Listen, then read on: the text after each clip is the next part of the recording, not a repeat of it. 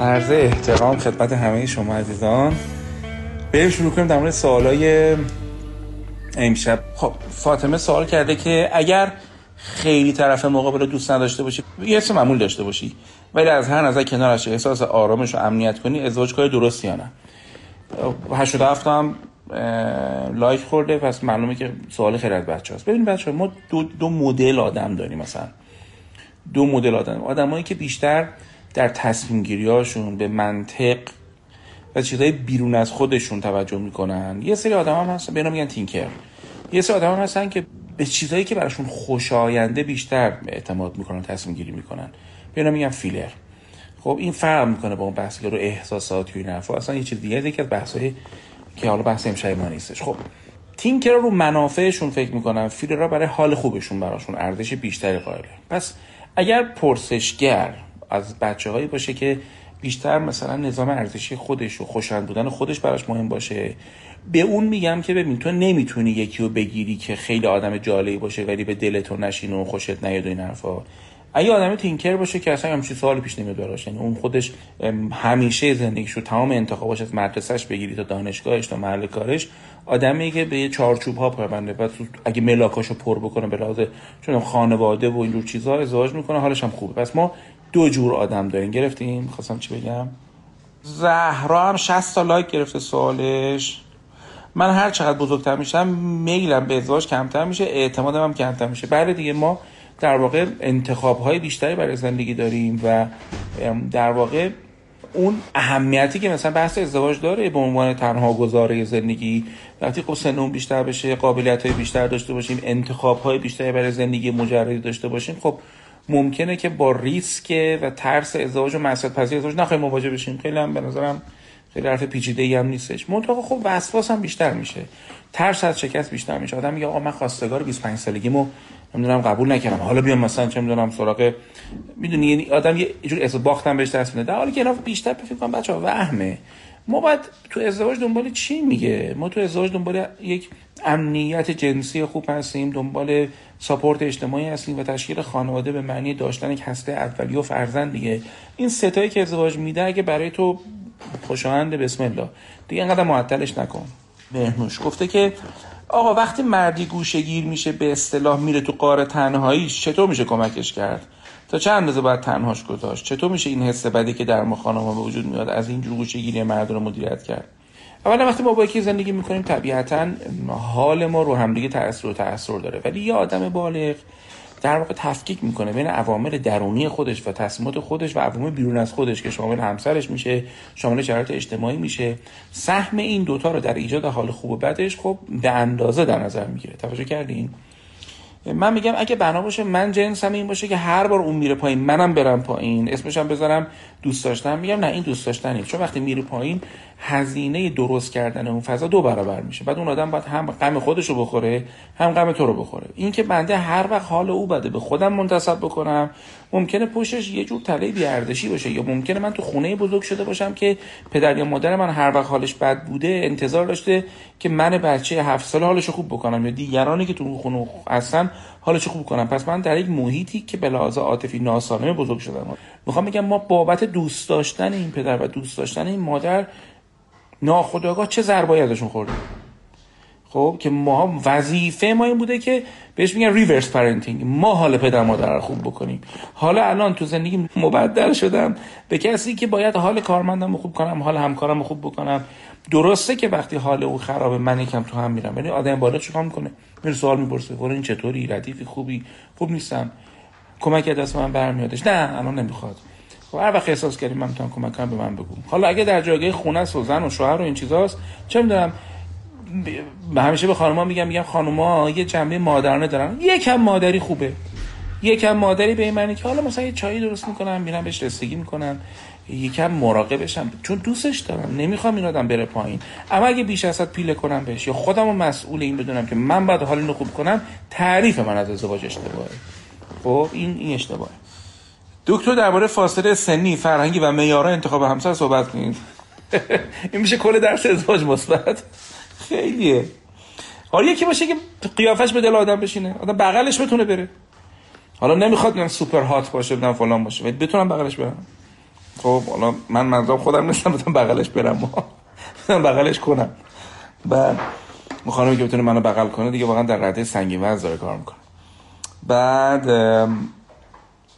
خانواده‌ام با هم میگم بخورم، من بخوام بچه اون خونه میخوام بشم، درسته من پسر اون خونه میخوام بشم، من دختر اون خونه میتونم بشم، بخوریم یکم به هم، بعدم اخلاق داشته باش. خیلی خلاصه‌شو گفتم. اخلاق یعنی که با هم دیگه بتونیم گپی بزنیم، میدونی؟ خب من میدونید که تو خودم بحث ازدواج مثبت نه صحبت سال‌هاست من اینو گفتم. من 6 تا بلوغ اعتقاد می‌گم، بلوغ جنسی، بلوغ عاطفی، بلوغ شخصیتی، بلوغ مالی، بلوغ اجتماعی و بلوغ معنوی. من این 6 تا رو بهش اعتقاد دارم. همش هم مقصود خب حالا توضیح دادم، واقعا هم نمیشه تو لایو اون همه رو توضیح دادش، چون سوال زیاد داره. پیام پرسیده که برای اینکه در تله هامون گیر نیافتیم تا کجا باید پیش بریم در رابطه؟ مثلا در طرحواره رهاشدگی تا کی صبر کنیم تا گرما و مهر رو ازش بگیریم؟ و بعد به من میگم بچه‌ها ما هممون وقتی که به دنیا میایم تو خونه‌های بزرگ میشیم که احتمال این وجود داره که در ما یک تله‌ای شکل بگیره. این تله‌ها کجاها سرباز میزنه و پدر حساب بچه ما رو در میاره؟ توی رابطه عاطفیام و تو محل کارمون. خب اینجوری نیست که من تله‌ها رو برم بیرون یه جا دیگه درستش بکنم بعد بیام مثلا توی رابطه عاطفیم، نه تو رابطه عاطفی اصلا تلت میزنه بالا، یارو تلفن تو جواب نمیده، یارو مثلا بهت بی‌محلی میکنه، حالت خراب میشه. پس اصلا نسخه رو جای دیگه نپیچیم، همینجاست.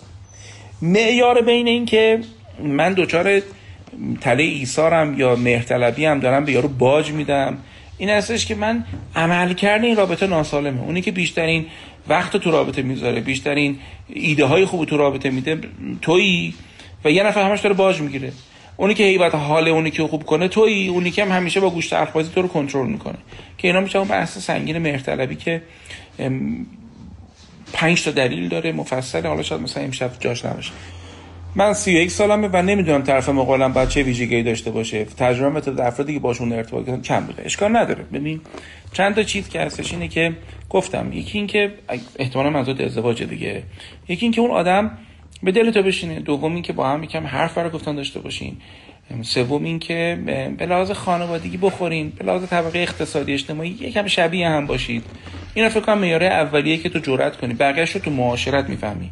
آدمی مثلا چند هفته با طرف معاشرت میکنه، تو معاشرتات بالا و پایین همدیگه رو در واقع رصد میکنیم، گفتگو میکنیم، ببینیم مثلا نگاهش چیه، سوال و جواب میکنیم، بعد بزرگترامون میان کمکمون میکنن، آخرش هم میتونی بری یک مشورت بگیری از یک مشاور ازدواج و تمام. به نظرم تا این حد فکر می‌کنم بتونی خیلی بحث و شروع خوبی حداقل.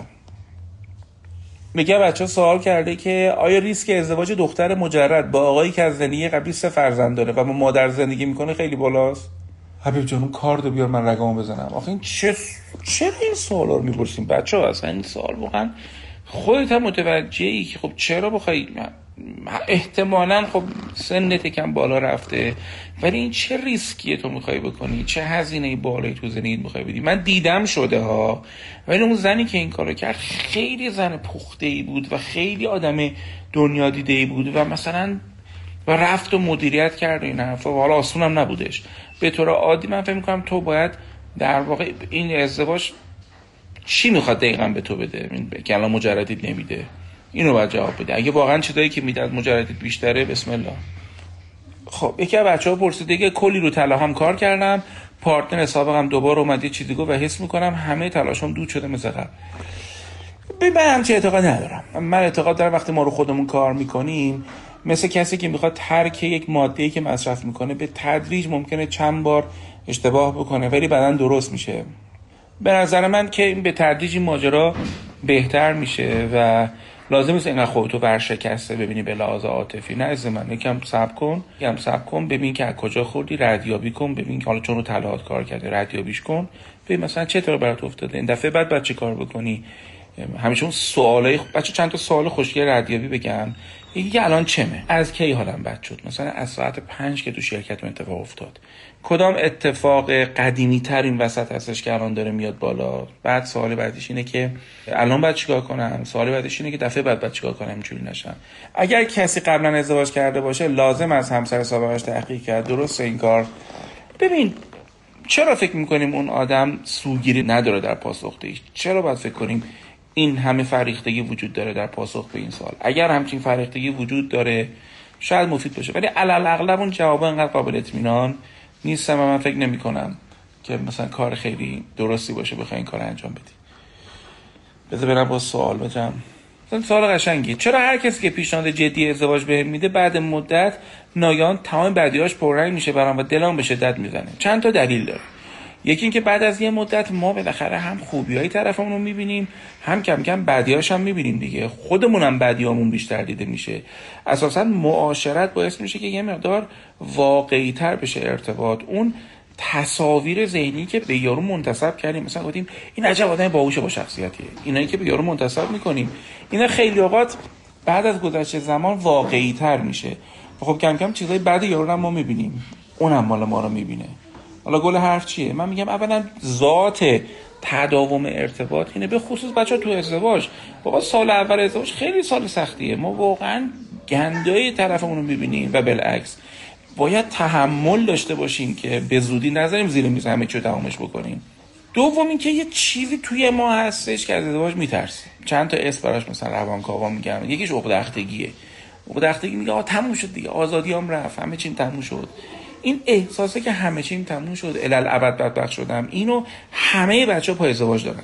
به خصوص مثلا کلی 2 سال مثلا دنبال یارو بودی بهش برسی، وقتی تموم میشه میگن رسیدی. آدم میخواد بمیره، آدم میخواد زنگ بزنه، نمیدونم دو دختر قبلیش، نمیدونم اصلا یه کاری آدم میخواد بکنه. من نکردم، من به دعاهام ادامه دادم.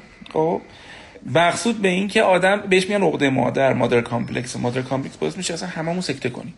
مهاجرت بخوای بکنی، کشتی خودت، پدر صاحبش درآوردی، مدیکال دادی، فلان دادی، میرسی به پاش که مثلا میگن آقا بیاید یاد فکر کنیم ننم چی میشه، بابام چی میشه، این کشور چی میشه. یعنی همیشه اینجوره که عقده مادر دم کارهای مهم میاد یقه آدمو میگیره و هی مثلا چیز میکنه، از این تو دل آدمو خالی میکنه. نترسین، اگر عقلتون میگه چیز درسته بسم الله توقع کنین به اینجورا. وای چه سوال جالبی. بیا آدم درونگرا چطور میتونه رابطه عاطفی خوب داشته باشه؟ میترسن وارد رابطه بشن و از این بابت درک نشن مثل دوستان. نیمی از جامعه درونگراست. 49% جامعه درونگراست. خب برونگراها این حس رو میدن که درونگراها کج و کلن، مریضن، افسردن، مشکل دارن، که اصلا درست نیست. یه بازی خطرناکی که با درونگراها میشه. خب حالا خود درونگراها نباید اینو باور کنن که چیزیشونه. به این میگم پروجکتیو آیدنتیفیکیشن، یعنی یه گروه دیگه یه چیزی به آدم منتسب کنن، بعد آدم خودش هم بیاد هی اثبات کنه من اینجوریم نیست. یعنی هی تمام نگرانش از تو باشه که نه من کج و کلم، من افسردم. نه ببین بچه‌ها، درونگرا یه نکته‌ای که بزرگی که من تو درس قدرت درونگری گفتم، بارها از من شنیدم بچه‌ها، اینه که یک درونگرا در خلوت خودش، در رابطه امن خودش صحبت میکنه، حرف میزنه، احساساتش رو به اشتراک میذاره، اصلا انقدر شلوغه باید از برق کشیدش اگه رابطه امن باشه. توجه کردین؟ پس یکی صبوری خیلی کمک میکنه. دومی که آدم یکم، من به بچه درونگرا میگم شما برونگراها رو مقصر ندین. برونگرا نمیتونن شما رو بخونن، چون از چهره، از زبان بدن آدم مثلا چیزا برونگرا متوجه میشن، خودشون هم اینجوری نشون میدن حساشون. از درونگرا رو نمیتونن بخونن، تو چه سوء تفاهم میشن. صحبت کنید، گاهی اوقات اظهار نظر کنید، گاهی اوقات نمیخواد مثل برونگرا بشی، چون نمیخواد بخوایم نمیشه. مثل که من به دست چپ بگم بیا مثل راست دستش، نمیشه. خب رابطه عاطفی خوب ویژگیاش چیه؟ میگم رابطه عاطفی خوب چند تا ویژگی داره. یکی به نظر من بچه‌ها شفافیته. به میزانی که میتونیم تو رابطه عاطفی شفاف باشیم، نه گفتن ساده باشه. 2 مراقب هم دیگه باشیم، کیر داشته باشیم. از یه چیز خوشش میاد من سعی کنم براش یکم فراهم کنم. 3 کوریج، جرأت. خودم باید جرأت داشته باشم. اگه یه چیز خودم میخوام خجالت نکشم از گفتنش، خجالت نگیرم از طرحش. از نیازهای جنسیم بگیر تا نیازهای عاطفیم بگم. حالا نمیگم تمام نیازهای چندگانه انسانو باید همسرش تامین کنه، ولی اگه یه جایی میتونم کمک بگیرم باید رابطه خوب، رابطه که من جرأت میکنم توش، میگم اینا رو. بعدیش کانسیستنسی. رابطه خوب پیوستگی داره، خیلی بالا پایین نداره. بعدیش کانگرونس، هارمونی داره رابطه. این رابطه فقط چه میدونم یه تیکه نداره، چیزای مختلف تو این رابطه تجربه میشه. سفر تجربه میشه توش، اشغال تجربه میشه توش، مطالعه، کمک کردن، مریضداری، کمک به خانواده هم دیگه، با هم دیگه کار خیر بکنیم، نمیدونم فیلم، سرگرمی، ورزش، چیزای مختلف تجربه میشه. فقط یه تیکه مثلا هم خونه باشیم هم هتل باشیم. خب آخرش هم چنجه. من هم چنج توی نبوغاتفین رو درس میدم. چنج یعنی چی؟ رابطه خوب روش تغییر ایجاد کنه. من وقتی با تو ازدواج کردم 30 سالم بوده. خب اون موقع مثلا تازه نمیدونم وارد کار شده بودم. الان چه میدونم 50 سالمه. خیلی چیزا عوض شده. شرایط اقتصادی عوض شده، پوزیشن عوض شده، تو عوض شدی. یه تغییراتی باید ایجاد بشه دیگه. این 6 تا میشه رابطه خوب. پس تو درونگرا هستی. این 6 تا که من گفتم نمیتونی انجام بدی، میتونی انجام بدی. اصلا نگران نباش. سلام دکتر جان، اختلافات اعتقادی به طور مشخص در خصوص حجاب و نوع رابطه با نامحرم چیزا قابل حله؟ من تو بلوغ معنوی تو بحث ازدواج تو 6 تا بلوغ مفصل در این باره توضیح دادم.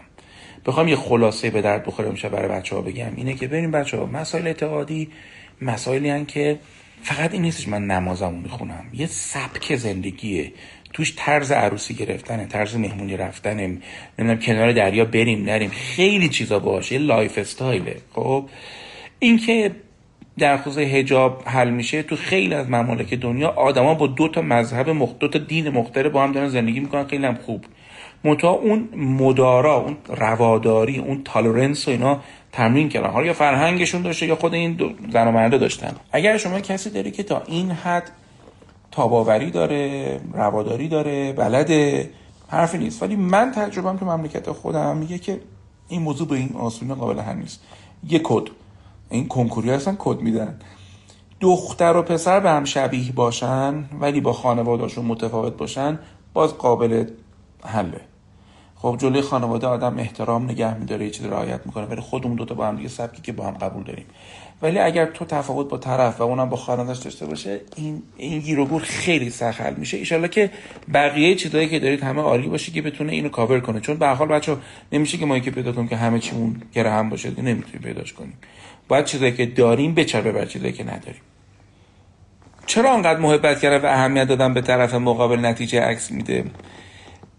ببین من نمیتونم بگم ما بدون انتظار به هم دیگه محبت کنیم. خیلی فریختگی میخواد که آدم میگن unconditioned love، عشق بدون قید و شرط بده. من فکر میکنم همه ما تو ذهنمون یه جور معامله گریم، هممون حتی با خدا هم معامله میکنیم. یا بالاخره میگن دیگه دون تو نیکی میکنه در دجله انداز که ایزد در بیابانت دهد باز. پس چرا مثلا با یه آدم اهل معامله نباشیم؟ بالاخره انتظار داریم وقتی من بهش احترام میذارم اون هم به من احترام بذاره. ولی اینکه تو محبت میکنی و طرف نتیجه عکس میده، من فکر میکنم یه داستانی هست. بچهای مهرطلب وقتی به باجگیرا محبت میکنن، باجگیرا متوجه میشن اگه بخوام به تو توجه بکنن، همین یه ذره مراقبتی گردشون میکنی از دست میدن. من رو تو جواب میده، بی‌محلی کردن به تو جواب میده. حالا من پیشنهاد میدم یه آدم سالم وقتی بی‌توجهی میبینه گفتگو میکنه و وقتی حل نشه دیگه محبت نمیکنه. آدمی که وابستگی غیر عادی داره یا مهرطلبه میخواد با سرویس دادن، با ایثار کردن یارو از رو ببره، امکان نداره رو بره. و من فکر میکنم داستان اینه که من تو بچگی تو خونه بزرگ شدم که سرویس میدادم و سرویس دادن رو یاد گرفتم به عنوان شیوه کنترل. و بهترین کاری که بچه‌های مهرطلب یاد بگیرن که به خودشون ارزش قائل بشن، بیشتر به خودشون سرویس بدن، به طرف مقابل به اندازه‌ای که طرف لیاقت داره و ظرفیت داره. پس این مستلزم اینه که من طرفمو ببینم، ابزرور باشم. طرف مقابل ما نیستیم بچه، ما نمیبینیم، ما حوصله نداریم آدم رو رصد کنیم، آدمی که داریم باهاش زندگی می‌کنیم. به همین خاطر معمولا اشتباه می‌کنیم. نه نتیجه عکس نمیده اگر تو مراقب خودت باشی. چرا یه سری افراد از روانشناسا بیزارن؟ من فکر می‌کنم که حالا اینکه روانشناسا رو بپرسی، من حالا مثلا این چیز من نیست، پروفشنال من نیست، ولی من فکر می‌کنم وقتی یه نفر به ما کمک می‌کنه و ما رو نجات میده، تو آقای دکتر تورج مرادی روانکاو خوب کشورمون و ایشون انیمیست روانکاوی تهران هم زدن سال‌ها قبل، بسیار آدمای باسواد رو تربیت کردن. من افتخار شاگردیشون سال‌ها پیش داشتم. یه چیزی می‌گفتم و من خیلی تو ذهنم بود، می‌گفتن که مراجع زمانی که به یه نقطه خوبی میرسه یه لگد میزنه به درمانگر خودش، به این معنی که نه لگد بزنه تو مطب ها، منظورم که یه فحشی بعد بیرا یه چیزی بهش بارش میکنه و این اصلا علامت بدی نیست، این علامتی که زخمش داره خوب میشه و بعدها برمیگرده و اصلا خیلی رابطه خوبی ایجاد میکنه. کلا کسی که ما رو نجات میده، چه شما که پدر مادر هستی داری بحث منو گوش میکنی، چه هر کسی که در جایگاهی هستش که داره یه سری آدمو کمک میکنه و نجات میده، یه جایی ذات این داستان اینه که آدمی که داره نجات پیدا میکنه گاز میگیره تو رو. و تو باز رفیعت داشته باشی و مثلا نگه ای بی چشم رو ای چه سفید، باید یکم صبوری کنی. پس اصلا چیز، اما اینکه بعضی روانشناسا هم مثل همه این صنفا آدمایی هستن که ممکنه مسائل حل نشده داشته باشن هست. اخیراً کتابی رو من دیدم که این دستیارای تحول درمانگر دارن تو خانه توانگری با هم دیگه میخونن، انتشارات اسوار چاپ کرده، تحول درمانگری برای تحول درمانگران، اسمش از اسکیموتراپی فرام اینساید اوت. من این کتاب رو زمانی که خانم آیدا شا و جان فارل این کتاب رو چاپ کردن اومدن لندن و ورکشاپش رو گذاشتن، من افتخار شاگردشون داشتم. بله همه هر کسی که تو حوزه درمان هستش، اطباء، چه میدونم روانشناسا، اینا خوبه در مورد مسائل خودشون کار کرده باشن، یه وقت مسائلشون رو منتقل به نکنن. بله درمانگر هستش که پر از عقده است، پر از نارسیسیسم و خودشیفتگی و اینو منتقل میکنه، زخم حل نشده خودش مراجعش، که الان بحث فکر نمی‌کنم بحث سوال این خانم بوده باشه. وقتی گند زدی تو رابطه و طرفتو نادیده گرفتی و الان طرف در محل متنفر شدن، میشه باز رابطه رو نجات داد؟ نمیدونم. شاید باید گفتگو کرد، زوج درمانگر باید کمکمون کنه. من دیدم رابطه توش خیانت صورت گرفته و واسطادن و پایش زن مرد درستش کردن، ولی بلد بودن درستش بکنن، نذاشتن مثلا هی عقده‌ای با زن نیاوردن، طرف کمک گرفته رابطه‌ش رو خودش اصلاح کرده، بهبود کرده. من اینو دیدم. پس چرا بخوام الان جواب منفی به تو بدم؟ ولی هزینه داره مثل همه چیز زندگی. ازدواج با پسری که فرزند طلاق درسته، 33 سالشه، من 30 سالمه و مادر پسر به خاطر جدایی مشکل روانی و درگذشته بودن داره. ببین بچه‌ها، فرزند طلاق بودن تا اون که نیست. خب بچه که فرزند طلاقه یه سری ناکامی‌ها، یه سری ندیدن‌ها داره و احتمالاً ترس از رها شدن داره، احتمالاً امنیت بیشتری تو رابطه‌اش می‌خواد. خب این واقعیته. خب نمیشه انکار کردش. خب متأ آیا اینها میتونن آدمایی باشن که به قول حالا چون سوال تو اینه که سانات سوال کرده، میتونه شوهر خوبی باشه؟ بله میتونه شوهر خوبی باشه، چرا نمیتونه؟ خب در مورد مادرش هم فقط گوش کن نکتهش. اگر این بچه مادرش رو داره نگهداری و مراقبت میکنه، تو باید اینو مد نظر قرار بگیری، بین اون و مادرش قرار نگیری، تو باید کمکش قرار بگیری، ولی نیازهای خودت هم از همین الان اعلام کن. آقا من همچین نیازهایی دارم، یعنی بی خیال من نشو، منم پایم، کمکت میکنم، بارتو کم کنم. بعد چیزای دیگر رو چک کن، اخلاقش رو چک کن، توانمندی ارزه‌هاش رو چک کن، ببین بلوغ مالی داره یا نداره، بلوغ عاطفی داره، یعنی به لحاظ عاطفی مرزبندی داره، خودت اصلا داری یا نداری. اینا چیزایی که مثلا مهمه. در مورد اوضاع مالی چجوری توی رابطه خرج کنیم، من فکر می‌کنم ما الان باید مدیریت اقتصادی جدی‌تر داشته باشیم، خرج‌های فردیمون رو جدا جدا باید یادداشت کنیم، خرجای دست جمعیمون هم توی خونه یادداشت کنیم، ببینیم که کدوممون به چه میزان مشارکت مالی داشته باشیم، چه در هزینه کردن، چه در صرفه جویی، چه در تامین صندوق تنخواه خودمون. این تجربه رو اروپایی‌ها داشتن که تو فشار اقتصادی زن و مرد با همدیگه اجاره دادن، با همدیگه زندگی داره کردن، کم کم با هم وام دادن. فقط باید مشخص باشه، هر چی پولی داریم بریم مشخص باشه که بعداً وقت مشکل ایجاد نشه. معمولا مسائل مالی، سکس و مسائل مذهبی خیلی زیرش میگذاری شده است، اکثر آدما باهاش گرفتار میشن. خب آیا اختلاف سنی 8 سال دختر بزرگتر و تاثیرات بالاتر در ازدواج مشکل داره؟ آره فکر کنم 8 سال خیلی خانواده رو قبول نمیکنه. 2 سال اوکیه، پسرم مثلا 30 سالش نباشه، 28 سالش باشه، ولی خانوادگی حقیقتا زیر بار نمیره. نه خب این هم مکرون نیستن که بعدن مثلا نخواست از زیر بشن. من فکر می‌کنم بعید به این راحتیه. تاثیرات بالاتر مثلا یه مقطع دو مقطع مشکل نیست که مرد جمع داشته باشه، هر چیزی که تو اختلاف پیش میاد بهتون نگه. حالا فکر کنید دو کلاس درس خوندی، اگه یارو جمع نداشته باشه نمیشه. آفرین سارا، یادم انداخت اسم کتابی که ترجمه آقای فضیه ماندن در وسط آخره. به این ما 2 کتاب داریم که وضعیت آخره که ماندن در وسط آخره در مورد نظریه کودک بالغ والده منطقه بسیار آقای فصیح ترجمه قشنگی کرده. شما اون تکنیک ردیابی که براتون درس دادم و توی کتاب ماندن در وسط آخر میتونید بخونید. با مردی که 8 سال قبل طلاق گرفته میشه ازدواج کرد؟ از اون داوفرما میگم بله، به شرط اینکه در واقع فهمیده باشه دفعه اول چرا مثلا رابطهش اونجوری شده و به قولن گفت اولی جان دفعه شر موش کن وانگهی در گندم کوش کن. اگه اون درزو گرفته باشه که از کجا داره میخوره، چه اشکال داره، خودسازی هم کرده، خیلی هم شاید فهمش بیشتر باشه. فقط بعد معاشرت کنی ببینید چی، هی نشخوار رابطه قبلیشو نکنه و این کارا نکنه. گفته خودش رو دروغ و پنهانکاری حساسه اما داره انجام میده و در عجبم که شاگرد شما بود و چرا داره این کارو میکنه. این وسط مطلق چی بود باره من کردی؟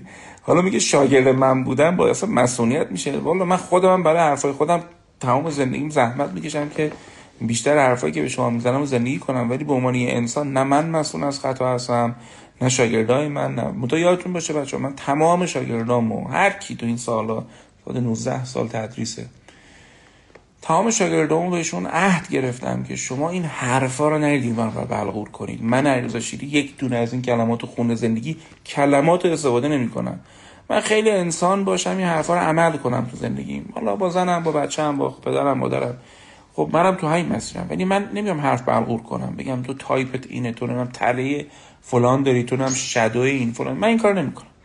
خب شاگرد منم حق ندارن انجام میدن، شاگرد من حق ندارن با این ابزار به جای که زندگیشون رو بهینه کنن بدون مردم رو سانت بزنن.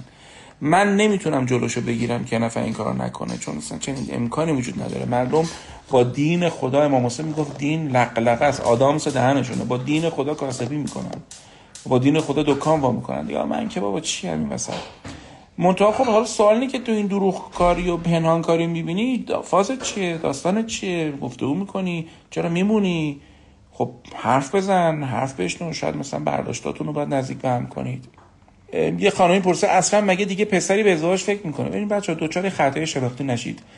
اگر دامنه آدمایی که اطراف شما هستن و اخباری که اطرافتون هستش همش از این جنس هستش که نمیدونم دختر و پسر با هم دیگه فقط میپرن و اشغال میکنن، از روی سفید دارن، کی ازدواج میکنه. من میخوام بگم آمار کشوری رو نگاه کن، خیلی ازدواج زیاده، انقدر ازدواج زیاده که حیرت میکنی. حتی تو همین ایام کرونا گوش میکنی این حرفا رو گوش نکنید. اگه شما میخواین ازدواج کنید نیت کنید برید ازدواج کنید دیگه. حالا این ازدواج نمیکنه و اره و شمسی رو چیکار میکنه ولش کن. مثل اینکه میگن آقا تو این کشور هیچ کس پول در نمیاره. نه آقا خیلی هم دارن پول در میارن، خیلی از حلالش هم دارن در میارن، دارن کار میکنن از سالها قبل، نمیدونم توریدی زده فلان کرده ال کرده، خدمات طراحی کرده، آرایشگاه خوب زده، نمیدونم داره زحمت میکشه، خب درم میاره دیگه. حالا فشار تورم داره پدر مردمو در میاره، دلیل نداره که همه برن پایین، یه سری دارن به هر حال تو همین تورم برن زندگیشون میکنن. پس این که ما دوست داریم چیزی که خوشایندمون هست و به همه تعمیم بدیم و جنرالایز کنیم باعث نشه. نه تو میخوای ازدواج کنی برو ازدواج کن عزیز من، خب صفو به هم نزن. ببینم سوال جالبیه. با خواستگاری که همه چیزش اوکیه ولی به شاغل بودن خانم گیر میده چیکار میشه کرد؟ ببین من میگم یه زن احساس پیشرفت و رشد خودش رو از کار کردنش میگیره. به این زنی که داره احساس پیشرفت میکنه نمیتونیم بهش بگیم برو تو خونه بشین. خب مگه اینکه بری تو خونه بشینه تمام آن مزایایی که احیانا میتونسته از کار و اینا فراهم کنه، اون احساس موثر بودن، اون پوله، اون امکانات، واقعا پاش بذاری و در واقع بگی قربونت برم تو به خاطر من کار نمی‌کنی، من همین امکاناتو برات ایجاد می‌کنم که کمی.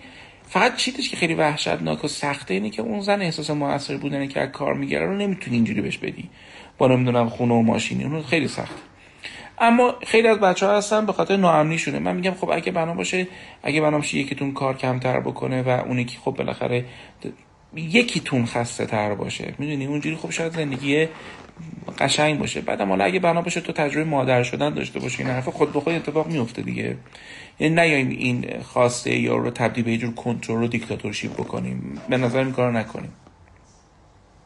یکی از بچه‌ها پرسیده که من 6 سال با کسی دوستم همش میگه صبر کن، به نظر شما بعد جدا شم، پسر خوبیه ولی میگه صبر کن. ببین من فکر می‌کنم داستان اینه که اگه داره سن ازدواج تو نشاط تو میگذره و اونم مبهم آیندهش، لازم نیست ما از کسی متنفر باشیم تا ازش جدا بشیم. خب اگه یک پلن مشخصی داره و داره پاش تلاش میکنه باز چیزی، ولی اگر فقط صبر کنه و صحبتی نمیشه و رسمیتی داده نمیشه و خانواده در جریان نیستن، نه من فکر میکنم خطرناکه، خیلی ریسکه.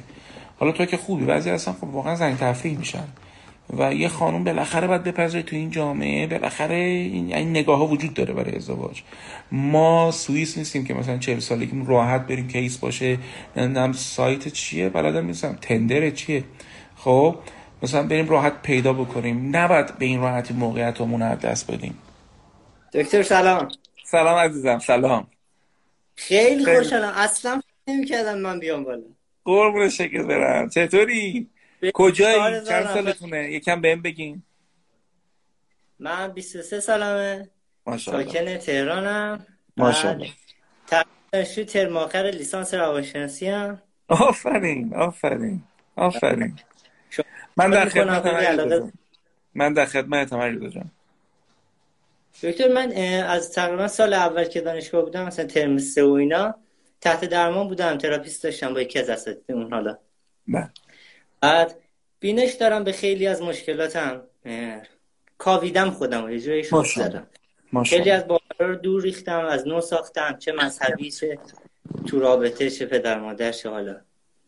ولی خب این پیشرفته یه ذره حالا خودشیفتگی نباشه، رگایی هم شاید شما ببینید، ولی یه ذره داستان پیدا کردم با آدمای اطراف. یعنی احساس می‌کنم چیزایی رو می‌بینم اونا نمی‌بینن، یه ذره اذیت میشم، خیلی جا نمیگم. قبلا شاید پرخاش می‌کردم، عصبانی می‌شدم، ولی جدیدن نمیگم، ولی پیش خودم خب ناراحتم. از یه طرفم بحث اگه رابطه باشه، حالا این بحث خانواده و اینا، حالا اگه بحث رابطه باشه پیدا نمی‌کنم اون کسی که باید و شاید. خب یه خوردی درگیرم دیگه، مخصوصا بچه‌های روانشناسی دانشجو هم که باشی همچین داستانی برات پیش میاد احتمالاً که خورده اذیت شی، بالاخره رنج تغییر، یا بالاخره فروید میگه خیلی هم میگن این بینشه، این فهمیدن رنج داره، هر که فهمش پیش بالاخره دردش بیشتر. حالا میگم باز اگه رگی از خودشیفتگی دیدین که دیدین. نه علی جان، من فکر می‌کنم داستان اینه که ما باید بذاریم که زندگی در درون ما دم بکشه. یعنی برای نیستش من در 23 سالگی معلوماتم چنان در من سنگین بشه خب که من دیگه نتونم به طور عادی زندگی کنم، هنر بازگشت به عادی شدن از دست بدم. خب اگه من بنا باشه حجم معلوماتم، دامنه آگاهی‌هام، یا به قول تو بینش‌ها و اینسایت‌هایی که خودم دارم، باعث بشه من آدم تلخی بشم. خب آدمی بشم که نتونم با انسان‌ها معاشرت کنم، نتونم معاشقه کنم، نتونم عشق بپذیرم. اگر من به سم تحلیل و آنالیز مبتلا بشم، اتفاقی که برام میفته آدم تلخی میشم. حالا من میخوام بهتون بگم راه حل این مسئله بیرون روانشناسیه، چون روانشناسی خودش نمیتونه اینو حلش بکنه. روانشناسی به آدما گاهی اوقات یه نقابی میده، یه پرسونایی میده، با این پرسونا مثل که مثلا یه دونه پزشک یه پرسونایی داره، فکر میکنه من دارم جون آدما رو نجات میدم، یه گراندیوزیتی و یک جور مثلا احساس از خود متشکری برش میداره. فرض کن یه خیلی از آدما بابت شغلشون، بابت خانوادهشون، بابت مثلا نوع اعتقاداتشون دوچار یک نقاب‌های میشن. باید مراقب باشیم در درجه و با این نقاب‌هامون یکی نشیم. دومی که اینا پروسه‌های دیولپمنتالی هستن. ببین علی جان، اینا طول میکشه. مثلا تو یه چیزی میخونی از آلبرت کامو، از هرمان هسه، خب بناس تو در 40 سالگی به کنه این مطلب برسی. درسته 23 سالگی داری میخونیش، ولی بناس در طول زمان در تو در واقع این به بلوغ برسه و بتونه ادراکش کنه و بتونه زندگیش کنیم. من پیشنهادم اینه که در واقع این چیزی که بهش میگن خودسازی، رعایت اخلاق، خب شفقت بر خلق، تحمل جفای خلق، من پیشنهادم اینه که آدم با طبقات مختلف جامعه معاشرت بکنه، روانشناس زده نشه. خب به میزانی که با آدما معاشرت کنی و زندگی بکنی، علی جان حرفت حرف میشه. خب حرف زیست شده است، نه حرف فکر شده. خب وقتی زیستش میکنیم خیلی اوقات ساکت میشی، خیلی اوقات میبینی متواضع تر میشی در برابر شنیدن حرف مردم. با اینکه مثلا ببین من چیزی که خودم بگم، شاید ببین من الان 46 سالمه، خب مثلا تقریبا 2 برابر سن تو هم. خب میخوام بگم خیلی چیزا رو دیگه چه به تجربه، چه به مطالعه، چه به حالا بگو یه ذره هوش، دیگه خیلی چیزا رو میفهمم. یارو فهم میگه میرم فرهزاد، ولی اینا هیچ وقت توی خیابون انجام نمیشه، هیچ وقت تو معاشرت هم انجام نمیشه. اصلا بیرون شماها بیای منو ببینید امکان نداره فکر کنید که این مثلا دکتره. خب چرا این کار اذیت میکنه؟ این پشتش خیلی وقت رفته که من خیلی از اساتید به ما یاد دادن که علیرضا بودن خودتو از دکتر بودن تفکیک کن. دکتر بودن سر کلاس دانشگاه، سر چه میدونم مطبته، ولی برای علیرضا بودن الان علیرضا مهمتره یا دکتر شیری؟ قطعا علیرضا، چون علیرضاست که باید این فردیتش رو زندگی کنه و دست آخر تحویل ما باید این قلبمون رو سالم تحویل بدیم دیگه به این خدا. من میگم این خودسازی میخواد. این خودسازی هم توی اتاق درمان رخ نمیده. یونگ جمله‌ای داره میگه آنچه که ادیان در ابتدا به آدم ها میدن، روانکاوی در انتها به آدم میده. من اصلا نمیخوام این جمله بگم که روانکاوی و دین کدوم بالا کدوم پایین کدوم اول کدوم آخره. میخوام یه حرف دیگه میخوام بزنم، میخوام بگم ما نیاز داریم به اخلاق گرایی، نیاز داریم که از گزاره‌های بیرون روانشناسی کمک بگیریم که آدم حسابی باشیم، متواضع باشیم، با آدم مدارا کنیم، عاشقی کنیم. اینجوری به عقل من میرسه، تجربه من اینو بهم گفته و ان شاءالله که به درتون هم بخوره. حرفای شما یعنی چمچین چیز داستانی شد. تراپیست من گفتش که از اون فاز بلاغاله عمیق بودن و اینا در بیا، رابطه رو تجربه کن یا حالا چی، و این کارو کردم. خب یعنی به قول شما اون تناقض رو رفتم دیدم، گفتم که شاید باش کنار بیام، کنارم اومدم تا حد زیادی، اونم طرفش آدمش نبود و اینا. رو بگذارید، اینم به قول رابطه عاطفیه که ممکنه شاگردای شما هم درگیرش باشن، یعنی میان شاگردی شما رو میکنن، اطلاعات کسب میکنن، خودشونو میشناسن، بعد حالا یه چیزی میدونن، بهترن، یه چیزای بارشونه، خودشونو شناختن، میخوان وارد رابطه شن، بعد میبینن نه طرفش نمیتونه این خودشون باشه، یه چیزی مثل من بشه و بحث لایو هم هست و بالاخره وقت دوستان گرفته نمیشه. ولی خب رفتم تناقض رو دیدم، یه مدت ساختم، بازم آخرش نمیشه. خب چرا نمیشه؟ خوبم میشه. خوبم پیدا چرا بی؟ یه مقدارم به ببین، یه مقدارم به بیولوژی احترام بذار. خب همه چیزم مغز نیست. خب یه جایی باید اجازه بدی که طبیعت تو رو هدایت بکنه. خب و این تمام زندگی 86 میلیارد انسان رو کره زمین بوده. خب ما برای نیست فقط با فکرمون بریم سراغ نفر، قلبمون هم کار میکنه، تستوسترون هم کار میکنه و این درسته، این پکیج، هول پکیج درسته، داره کار میکنه. خب خب ولی عبادت تو فراموش نکن. من تو خدا بفهم کنم. خب یه بچه ها سوال کرده که تو سن 35 تا 40 سال اختلاف سنی که پسر 5 سال کوچیک‌تره درسته؟ یا پسر 35 ساله بالاخره بیشتر در زندگیش تدبیر بلده دیگه، احتمالاً از خانواده‌اش بندنافش رو بیشتر بریده و راحت‌تره. خب اینقدر بچه دنبال یه عدد نباشید. من تو ازدواج میگم آدم باید بلوغ ازدواج داشته باشن، ولی مثلا احتمالاً تو این سنی که شما دارید خیلی مشکلی نباشه. آها، علتی که الان وفاداری‌ها نسبت به زمان‌های قدیم، زمان مادر بزرگ پدر بزرگ کم رنگ شده، مهمترینش چی میتونه باشه؟ حالا من نمیدونم آیا کم رنگ شده چون فکر میکنم خیلی چیزا عوض شده، یعنی همین ظهور اینترنت و عصر اطلاعات بعد از 1950 خیلی چیزا رو عوض کرده. آدما چیزای خیلی بیشتری میتونن ببینن و تجربه کنن.